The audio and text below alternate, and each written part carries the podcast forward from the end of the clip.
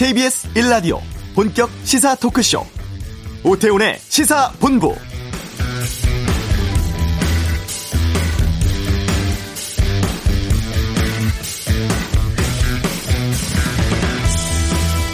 네, 지금 이 시각 국회에서는 대검찰청을 대상으로 하는 국정감사 오전 질의가 계속되고 있습니다. 윤석열 총장, 검찰총장 임기 중에 마지막 대검 국감인데요. 그동안 추미애 법무부 장관의 수사 지휘권 행사, 또 총장 본인과 가족, 측근 의혹 사건 등에 대해서 공식 입장 표명 자제해 왔기 때문에 이번 국감에 언론과 여론의 관심이 집중되고 있습니다. 분위기가 매우 뜨겁습니다. 라임 옵티머스 사태 수사 관련한 이슈라든가 또 정치가 검찰을 덮었다면서 사의를 밝힌 남부지검장의 증인 채택 문제, 윤 총장의 답변 태도 등에 대한 여야의 공방이 계속됐고요. 국감 질의만큼이나 의사 진행 발언이 많았던 오전 질의였습니다. 자, 오태훈의 시사본부 2부 각설하고 시간에 대검찰청 국감 반응, 또 최근 정치권 이슈 등에 대한 다양한 의견 듣는 시간 준비하도록 하겠습니다. 택배 노동자들의 과로사가 잇따르는 가운데 한 택배 기사가 대리점의 갑질을 호소하면서 극단적인 선택을 했습니다.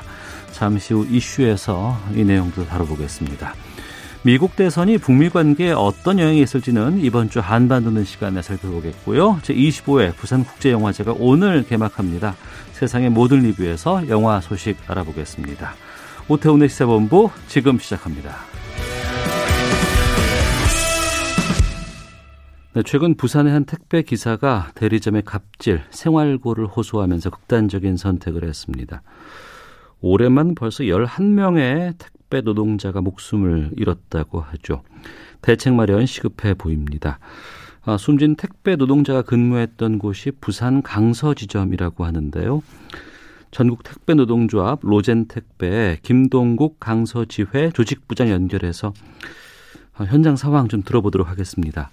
나와 계시죠? 예, 안녕하십니까? 예. 동료실 것 같습니다. 이번 로젠 택배 기사분의 극단적인 선택. 예. 어떻습니까? 아, 지금 사건 발생한 지 한 이틀 정도 됐는데. 네. 아직까지 막 이 기사를 보고 하면 울컥하고 음. 조금 가슴이 먹먹합니다. 안타깝고. 네. 동료분들도 많이 힘들어 하실 것 같아요. 예, 좀 어두운 표정이긴 한데. 네. 지점 쪽의 사람들은. 어. 지금 뭐, 거의 아무 일 없다는 듯이.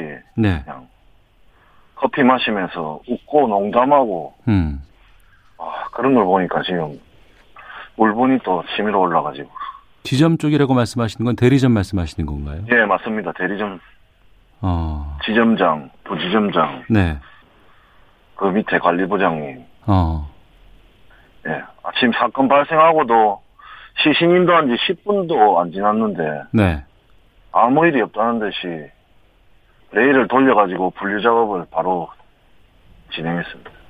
아, 그렇군요. 하나씩 좀 여쭤보도록 하겠습니다. 네. 그, 택배 노동자가 직접 유서를 작성을 했어요. 네, 맞습니다. 억울하다라는 말로 시작을 하던데. 네. 주변 분들께 좀 많이 힘들었다고 좀 말씀을 그동안 하셨나 봐요. 어떻습니까? 어, 이 분류 작업을 할 때 각자 자리가 있습니다. 예. 저 주차할 수 있는 자리가 있는데 그 바로 옆에 동료분한테 좀 말씀을 많이 하셨다 하더라고요. 예. 뭐 이런 문제가 있다. 음. 지점에 대리점에 대한 문제, 네. 본사에 대한 구조적 문제, 음. 또 자기 수입에 대한 문제, 네. 그런 거를 좀 많이 말씀을 하셨다고 저는 얘기를 전해 들었습니다. 네. 그러니까 대리점 부분인데 유서 내용에도 그 부분이 드러납니다. 대리점이 그 직원 이하로 보고 있음을 알았다. 먹던 종이 커피잔을 쓰레기통에 던지면서 화를 냈다. 이런 내용들이 있는데 대리점에서 구체적으로 어떤 일들을 당한 걸로 보십니까? 어, 제가 목격한 거는 아침에 분류자가 도중에 네. 갑자기 저 자동 레일을 세우고 음. 서장님한테 고함 지르면서 막 윽박 지르는 거를 제가 목격을 한 번 했습니다. 네. 그 이후에 저희가 없을 때 좀 많은 좀 압박과 음. 그런 거를 좀 당한 것 같습니다. 어. 그리고 이 숨진 그 극단적인 선택을 하신 분이 다른 일자리 그만두고 다른 일자리 구하려고 했는데 네. 대리점 쪽에서 후임자 구해놓지 않으면 퇴사할 수 없었다 이런 내용들 나오는데 이것 좀 확인해 줄 수 있습니까? 네, 그 이거 사실입니다.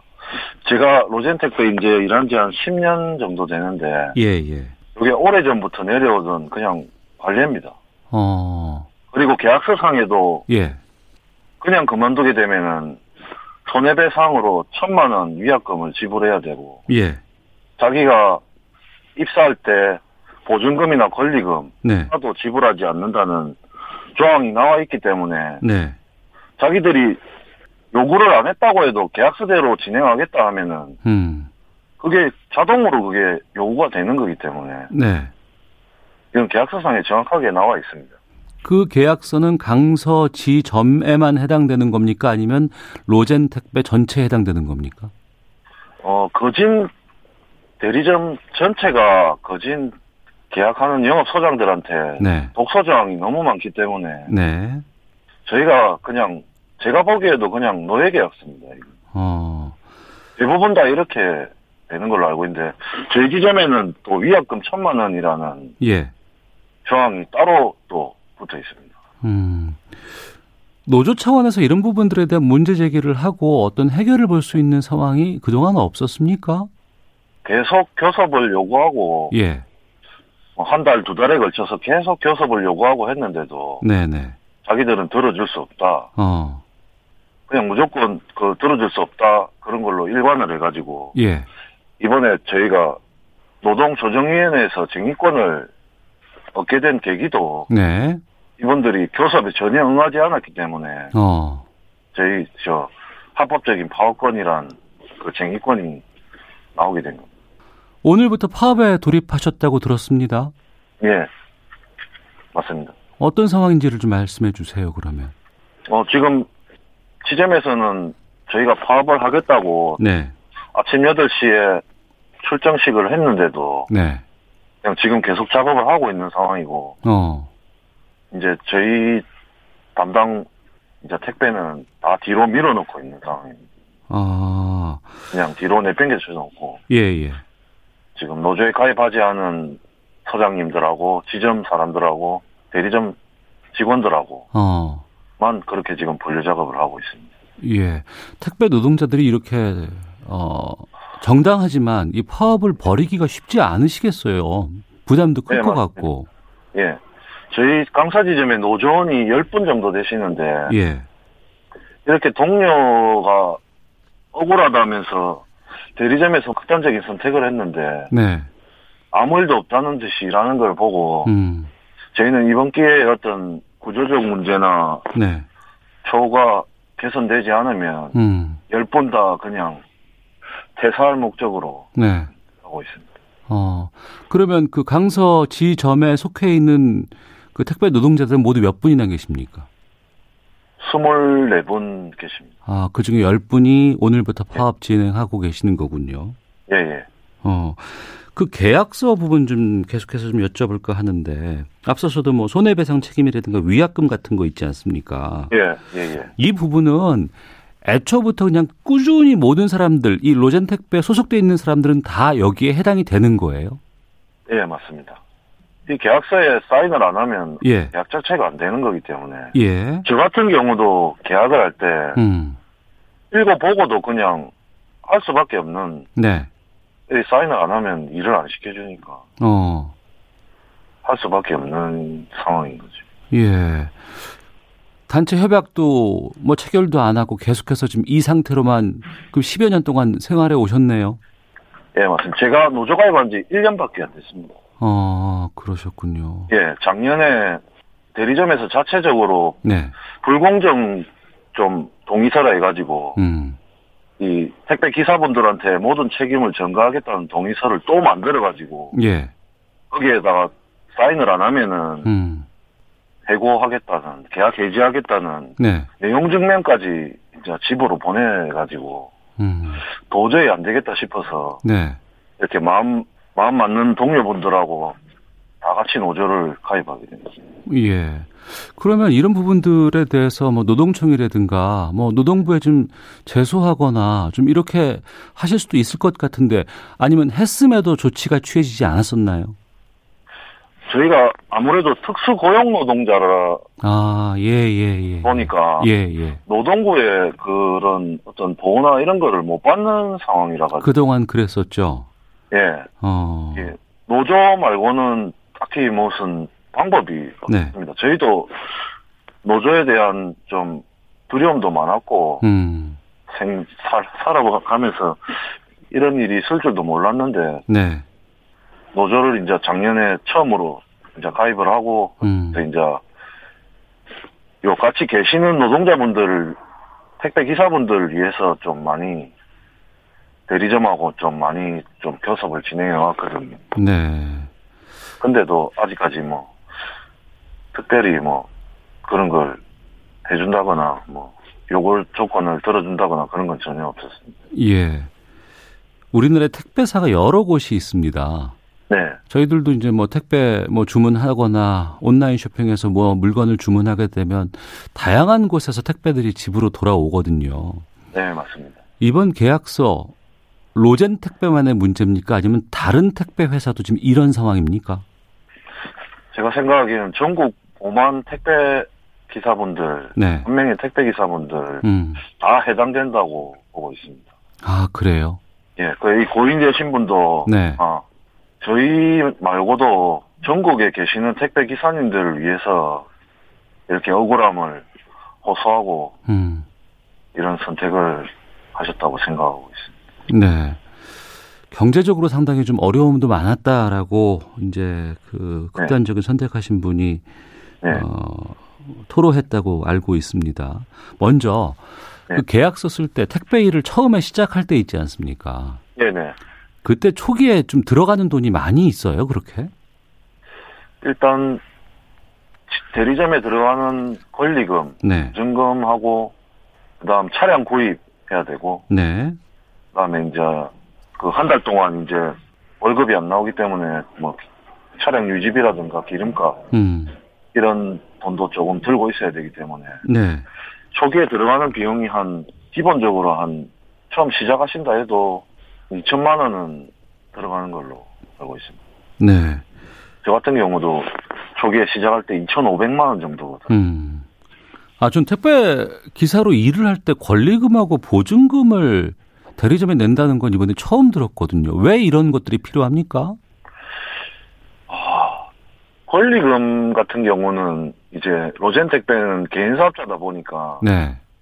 어찌 보면은 자기 구역이 이 택배 기사 자기 구역이 있습니다. 예. 담당 구역이 있는데 음. 그 구역이 이제 쉽게 말해서 예를 들면 상가를 사고 판다 보시면 됩니다. 네? 상가. 상가를 사고 파는 것처럼 아 구역을 사고 파는 것처럼 예. 이해를 하면 되겠군요. 네, 맞습니다. 예, 예. 구역을 사고 파는 거기 때문에 어. 요게 로젠 택배는 오래 전부터 이게 그렇게 해왔고 예. 그리고 한 달 수입에 따라 권리금도 천차만별입니다. 아, 그렇군요. 보증금 같은 경우는 지점에서 이제 하다가 도망갈까봐 네. 사람이 일을 그만두고 음. 뭐 갑자기 그만두고 연락이 안 되고 하면은 이제 지점에 손실이 발생하니까 네. 당장 대체할 인력도 없고 음. 그래 되다 보니까 아마 그 용도로 이제 보증금을 받는 것 같습니다. 그러면 퇴사하시는 분들은 이 권리금과 보증금을 제대로 온전히 받으실 수는 있습니까? 예, 후임자를 구해주고 어.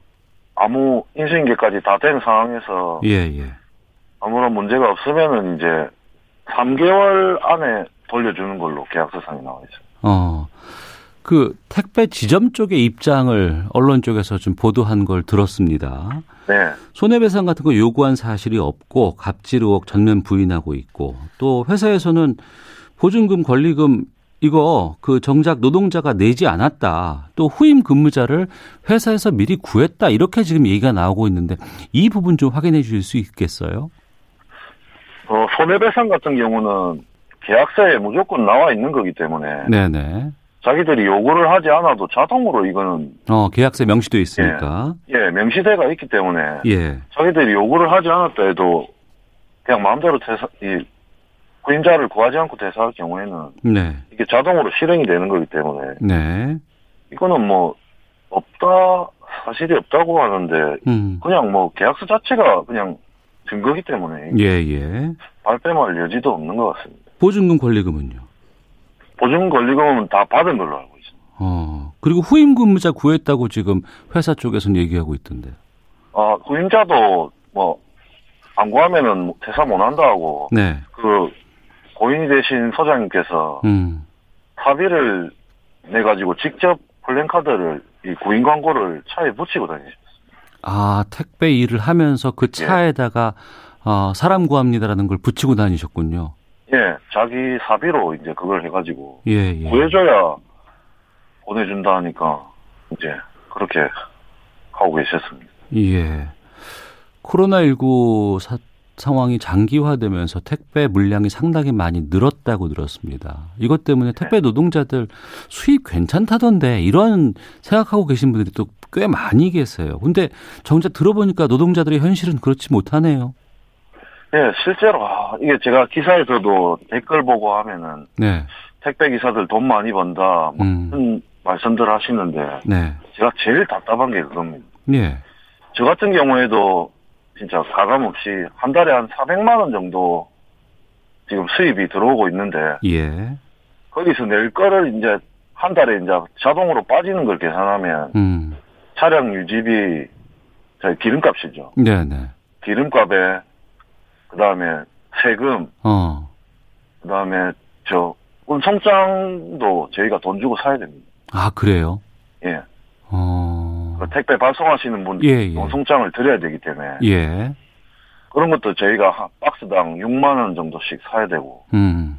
그다음에 어플 본사 어플 이게 있습니다. 예, 예, 예. 택배 기사들 예. 그 어플 사용료도 저희가 내야 되고 아이고. 활성비도 저희가 내야 되고 어. 다 저희가 돈을 내야 되기 때문에 기본적으로 100만 원은 그냥 빠집니다. 더 많이 빠지시는 분들은 뭐 100만 원 넘게도 빠지시고 예. 그럼 실제적으로 가져가는 거는 이제 일반 시민분들이 생각하시는 거하고 완전히 틀립니다.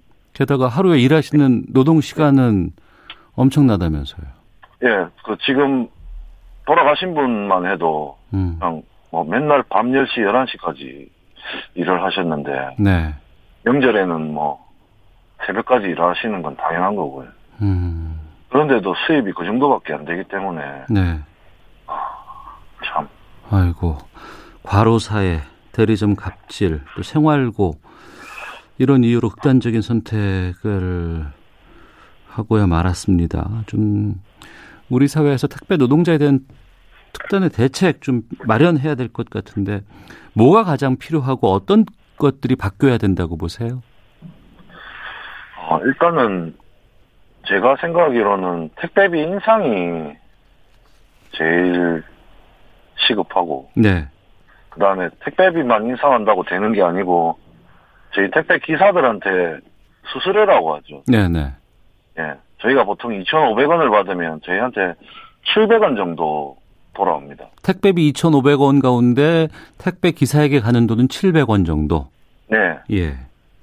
저희에게 가져가는 수수료가 일단은 음. 올라야 되는 게 예, 예. 맞다고 생각합니다. 음. 휴일이 없이 계속 일한다고 하는데 좀 주 5일째 이렇게 좀 하면 안 되나요? 아, 이게 또 주 5일째를 하면 좋은데 네. 수입 문제 때문에. 온라인 쇼핑몰이나 예. 이런 데서는 주 5일보다는 이제 주일기를 하는 게 어. 또 그분들 입장에서는 또 그걸 원하니까 예, 예. 저희야 물론 주 5일 하고 싶죠. 음. 솔직히 일요일 날 하루 쉬어 가지고는 예. 뭐 밤까지 밤늦게까지 일하고 일요일 하루 쉬는 거는 진짜 사람 몸이다 보니까 충전이 잘 안 됩니다. 그렇겠네요. 잠만 자는 것도 부족하겠네요. 하루 쉬는 거 같고는. 네, 오늘부터 파업에 들어가셨다고 하셨습니다. 앞서서. 네. 그러면 이 파업은 언제까지 하실 계획이신가요? 음, 일단은 저희는 이제 본사에도 말씀을 드렸고 네. 지금 있는 지점장과 그 밑에 관리자분들이 네. 해고가 되지 않으면 음. 저희는 끝까지 저희가 그만둘 때까지 네. 그만두고서라도 음. 고인 되신 분 억울함을 풀어드리고 유가족 분들하고 이제 또 아직까지 유가족 분들하고도 접촉이 안 됐습니다. 아, 왜 그랬습니까? 경찰에서 지금 시신도 저희 어디 있는지도 모르고 어. 알려주지를 않아가지고 예. 쪽을 막아가지고 어. 저희가 뭐 분향소를 차려드리고 뭐 하려고 해도 전혀 아직까지 뭐 아무런 공개를 하지 않아가지고 예예. 예. 그래서 저희는 이제 그런 요구가 이제 이루어질 때까지 본사에서 저희 요구를 들어줄 때까지 네. 돌아가신 노동 노동자분이나 지금 계시는 일하고 계시는 노동자분들을 위해서 음. 저희는 파업을 할 예정입니다. 알겠습니다. 자, 오늘 말씀 여기까지 듣도록 네. 하겠습니다. 고맙습니다. 예, 감사합니다. 네, 전국 택배 노동조합 로젠 택배 어, 조직 부장 연결해서 말씀을 좀 들었습니다. 인터뷰 듣는데 마음이 너무 아프네요. 기사님 말씀하시는 내용이 너무 순박하고 진정성이 있어서 더 마음이 안 좋습니다라는 의견도 있고요. 6049님은 CJ 대한통운 기사입니다. 심지어 저희가 입고 있는 유니폼도 저희가 다 돈으로 삽니다. 5517님 택배 요금 올려야죠. 왕복 차비가 안 되는 택배가 어디 있습니까? 10년 전 요금이란 동일한 건 착취 구조로밖에 갈 수 없다고 생각합니다. 라는 의견도 보내주셨습니다. 자, 교통 상황 살펴보고 헤드라인 뉴스 듣고 오겠습니다. 교통정보센터 김민희 리포터입니다. 헤드라인 뉴스입니다. 윤석열 검찰총장은 오늘 법사위 국정감사에서 검찰총장은 법무부 장관의 부하가 아니라며 수사 지휘권을 발동한 추미애 장관을 강하게 비판했습니다. 라임 사태 수사를 지휘하는 박순철 서울 남부지방검찰청장이 오늘 사의를 표명했습니다. 박지 검장은 정치가 검찰을 덮어버렸다며 검사직을 내려놓겠다고 밝혔습니다. 국방부가 오늘 경북 성주 사드기지에 공사장비 반입을 시도했습니다. 경찰이 사드기지 입구 진밭교에서 시위 중인 주민을 해산하기 시작해 충돌이 예상됩니다. 한국과 중국 간 590억 달러 규모의 통화스와프 계약이 5년 연장됐습니다. 통화스와프는 외환 위기 등 비상시에 자국 통화를 상대국에 맡기고 상대국의 통화나 달러를 받을 수 있도록 하는 계약입니다. 지금까지 라디오 정보센터 조진주였습니다.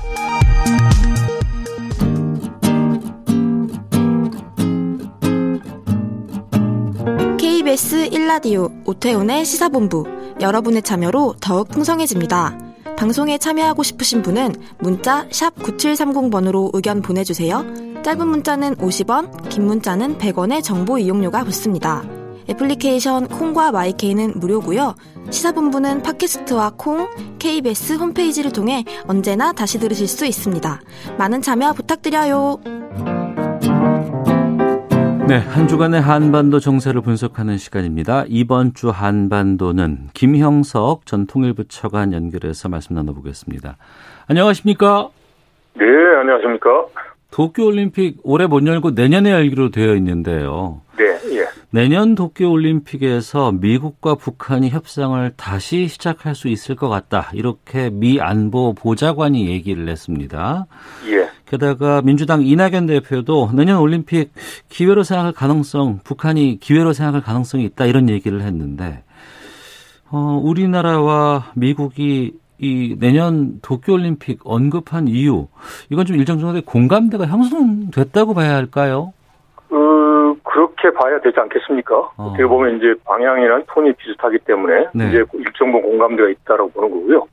기본적으로 이제 우리도 그렇고 미국도 그렇지만 이제 북한과 뭐, 뭐 문제를, 북한 문제를 풀기 위해서는 네. 뭔가 계기가 있어야 되잖아요. 네. 그런데 지금의, 지금 상황에서 볼 수 있는 계기는 내년에 도쿄올림픽이 개최가 되면 그거 자체가 이제 비정치적이고 음. 거기에 또 정부에서의 그 이제 비중 있는 인사들이 들어온단 말이죠. 네. 그러면 그 계기에 여러 가지 대화가 가능하고 음. 그러면 이제 그때 미국 간의 대화도 가능하겠다라고 생각할 수도 있고 그걸 계기로 해서 서로의 그런 그 이제 노력을 네. 어 같이 할 그런 이제 이유도 있는 거죠. 어. 기억을 되돌려 보니까 그 2018년 그 초에 평창 동계 올림픽 있지 않았습니까? 네, 네. 그때도 올림픽이 열리기 전에는 상당히 분위기가 안 좋았는데 그 올림픽을 계기로 많은 변화가 좀 있었어요 보니까. 그렇죠. 그래서 일단 북한이 이제 그 평창 올림픽에 이제 참여를 하겠다 라고 네. 했고 그때 이제 참여를 하면서 이제 대표단이 오고 자연스럽게 이제 북한에 이제 고위층 인사가 왔고 그때 뭐 김혜정이라든지 김영남 이렇게 특사가 왔지 않습니까? 예, 그래서 예. 그걸 계기로 해서 이제 남북 관계가 이제 문이 열리고 그리고 이제 그걸 계기로 해서 또 이제 북미 간에도 이제 대화의 그런 그 창이 열렸던 이제 그런 사례가 있었죠. 그래서 음. 어 지금 어렵지만 네. 내년 7월에 도쿄 올림픽이 이제 개최가 된다면 네. 그 계기를 통해서 이제 2018년에 있었던 그런 여러 가지 흐름이 다시 또 이제 재개될 수 있는 그런 가능성은 충분히 있다라고 볼 수 있는 거죠. 그렇다면 우리와 미국은 이 일정에 일, 어느 정도의 동의가 있다고 하면 북한이 여기에 호응을 해야 될 것 같은데 어떻게 전망하십니까? 어 일단은 지금 북한의 김정은 위원장이 지난번 75돌 뭐 행사 이런 데서 보면 네. 미국 대선 이후에 어, 미국과의 그 대화라는 부분에 대해서는 이제 희망을 갖고 있는 것 같아요. 네. 이제 그게 뭐냐면 이제 어, 내년 1월에 있을 8차 당대에서 국가 발전 5개년 계획을 이제 제시한다라고 했단 말이죠. 예. 이제 그거는 뭐냐면 이제 경제를 성장하자라는 거고 이제 그렇게 하려면 지금의 북미 관계를 그대로 유지해서는 안 된단 말이죠. 네. 그러면 이제 교착되어 있는 이제 어, 미국 간의 협상을 다시 또 가동을 해야 되고 거기에서 이제 북한 스스로가 원하는 제재 해제를 포함한 이제 국면 전환을 위한 모멘텀을 확보를 해야 되는 거니까 그렇다면 북한으로서도 이제 도쿄 올림픽의 계기를 충분히 활용할 그런 유인이 있다라고 볼 수 있는 거죠. 네. 그런데 문제는 지금 트럼프 대통령은 지금 대통령이지 내년 그, 그때 누가 그 자리에 있을지를 아무도 모르는 거 아니겠어요? 그렇죠. 그러니까 11월 3일 이후에 이제 네. 결정되죠. 네. 음, 그러면 미국 대선 이후에 누가 대통령이 되느냐에 따라서 북한을 바라보는 시각이라든가 또 담당하게 되는 관료라든가 다 이게 유동적일 수밖에 없는데 그렇죠. 북한에서는 그럼 이런 상황에서 어떻게 할까요?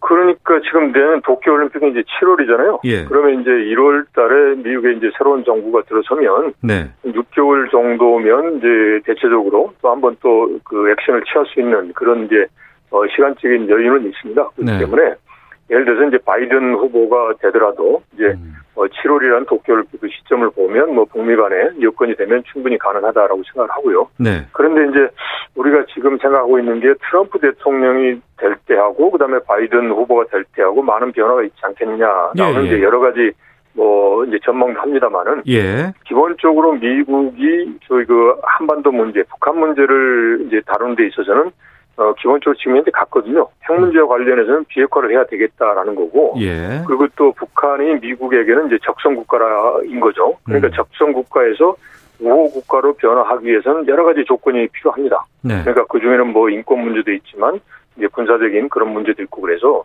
이런 부분이 소위 공화당과 민주당의 정권 교체가 있지만 공통 분모로 있다라는 거고. 음. 그 다음에 이제 두 번째는 북한 문제를 놓고 보면 이제 지금 트럼프 대통령이 탑다운을 해서 보다 적극적으로 나왔지만 네. 이제 볼튼의 경우처럼 공화당 쪽에서는 아주 엄하단 말이죠. 어. 그런데 민주당은 이제 이런 공화당보다는 조금 더 이제 좀좀 완화된 입장을 보이고 있어요. 네. 그래서 그리고 또 하나가 바이든 후보가 2000년에 보면 이제 클린턴 대통령하고 그다음에 이제 김정일 위원장 간에 여러 가지 이야기도 있었고 조명록 특사가 와서 북미 공동 커뮤니케를 이루었던 이제 그때 그 당시 북미 관계가 가장 좋았던 시절이거든요. 예. 그때 상, 상원의 외교위원장을 바이든이 했습니다. 아, 그러면서 북한 문제를 비핵화 문제라든지 북한 문제를 풀기 위해서 행정부하고 호흡을 같이 해왔기 때문에 네네. 네. 이제 바이든 후보가 대통령이 된다 그러면 음. 그때 음. 2000년에 이제 소위 그 이제 북미 간에 했었던 이제 그런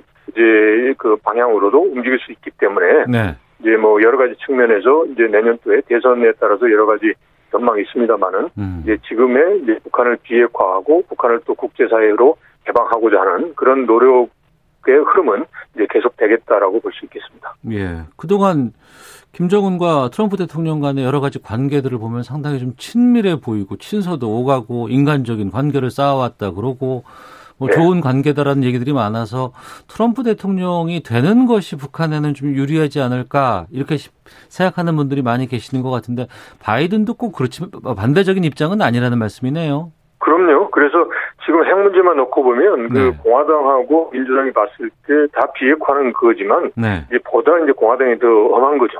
그러니까 음.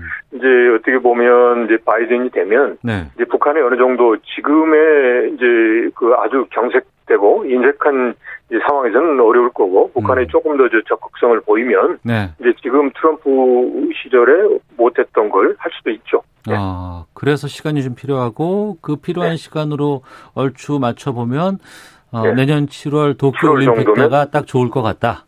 예, 그 가능할 수도 있죠. 알겠습니다. 네. 자, 김형석 전 통일부 차관과 함께 말씀 나누고 있는데요. 어제 좀 재미있는 소식이 들려왔어요. 네. 북한에서도 스마트폰으로 뭐 물건을 살 수 있는 모바일 결제 시스템이 도입됐다고 하는데 예. 북한은 현금만 쓰는 건 아니었나 봐요 그동안. 그 신용카드도 예, 있습니까? 아 그럼요. 그러니까 이제 우리로 우리가 쓰는 신용카드보다는 네. 이제 우리가 보통 그 체크카드 네. 그 있죠. 예, 그걸 주로 생각. 그러니까 미리 돈을 이제 넣어놓고 이제 아. 그걸 쓰는 거죠. 예, 예, 그러니까 예. 신용카드는 그게 아니라 나중에 후불인데 예, 예. 그 정도까지는 아직은 이제 아닌 것 같고요. 어. 이제 이제 미리 이제 소위 선불 카드식으로 네. 체크 카드식으로 그런 카드는 과거에 90년대부터 있었죠. 그리고 2010년이 되면서 일반 주민들에게도 이제 되어 있습니다. 그런데 음. 그 어제 북한의 선전 매체에서 한 이야기는 네. 일반 그런 그 이제 신용카드 그러니까 이제 현금 카드죠. 네. 그 카드를 쓴다는 것 말고 네. 소위 그 우리처럼 스마트폰으로 이렇게 이제 결제하는 그런 네. 모바일 결제 시스템이 도입됐다라는 게 특이하죠. 그래서 어. 일단 북한에 이제 발표를 했습니다. 그래서 네. 북한에도 지금 스마트폰이 있죠. 그래서 음. 스마트폰을 통해서 우리가 하듯이 네. 또 예를 들어 바코드를 찍어준다든지 또는 이제 QR로 한다든지 뭐 이런 게 이제 모바일 결제 시스템인데 음. 그게 북한도 지금 도입을 했다라고 하는 거니까 네. 한번 지켜볼 필요는 있을 것 같습니다. 예. 북한에 이 스마트폰 쓰는 사람들이 얼마나 되는 걸로 추정됩니까? 뭐 이제 공식적인 그런 건 없는데요. 네. 이제 북한 전체 인구의 한 뭐 20%에서 40% 수준이다라고 이야기를 합니다. 그래서 어. 20%다 그러면 이제 한 400만이 되는 거고 예. 40%다 그러면 한 800만인데 대략적으로 보면 북한에 이제 장마당이 있어요. 장마당 한, 한 460여 개가 있는데 네. 장마당에 관여하는 사람들이 이제 여러 가지 거래 행위를 위해서 이제 스마트폰이 필요하다는 거죠. 그래서 그 음. 그 사람들이 이제 여러 개를 또 가지고 있을 수 있다, 있다라는 거니까 네. 한 보통 봐서 한 400만 명 정도 어. 네, 그 정도 이제 스마트폰을 쓰고 있지 않느냐. 이제 그런 그 중에서도 이제 평양 같은 경우 인구가 한 300만 정도 되는데 네. 평양은 이제 그 특권층의 사람들이란 말이죠. 네. 그래서 이제 그 사람들은 이제 많이 쓰겠죠. 그렇지만 이제 지방에 좀, 어, 좀 낙후된 지역에 사는 사람들은 아마 음. 스마트폰을 쓰기는 어렵지 않겠습니까? 네. 네. 뭐, 삼성, LG, 뭐, 네. 애플, 뭐, 화웨이, 뭐, 여러 기종들이 있잖아요. 제작사가. 네. 네. 북한은 주로 어디를 거를 써요? 주로 뭐 중국 걸 많이 쓴다고 합니다. 대부분. 어. 그런데 이제 2013년부터는 이제 북한이 자체적으로 제작을 해서 네. 뭐 이름도 뭐 아리랑으로 해가지고 아리랑 뭐 버전에 따라서 이름도 이제 숫자를 붙이기도 하고 어. 뭐 진달래라는 것도 있고 또 어떤 데는 또 뭐 길동무라고 하기도 하고 음. 뭐 푸른 하늘 이렇게. 우리가 보면 이제 삼성 뭐 갤럭시 예, 예, 그다음에 예. LG 이렇게 하듯이 이렇게도 어. 북한도 한다고 합니다. 알겠습니다. 네. 이번 주 한반도는 김형석 전 통일부 차관과 함께했습니다. 고맙습니다. 네, 고맙습니다. 예. 잠시 후 2부 각서라고 해서 오전에 열린 법사위 국감 사항부터 또 다양한 정치 이슈 짚어보도록 하겠습니다. 2부에서 뵙겠습니다.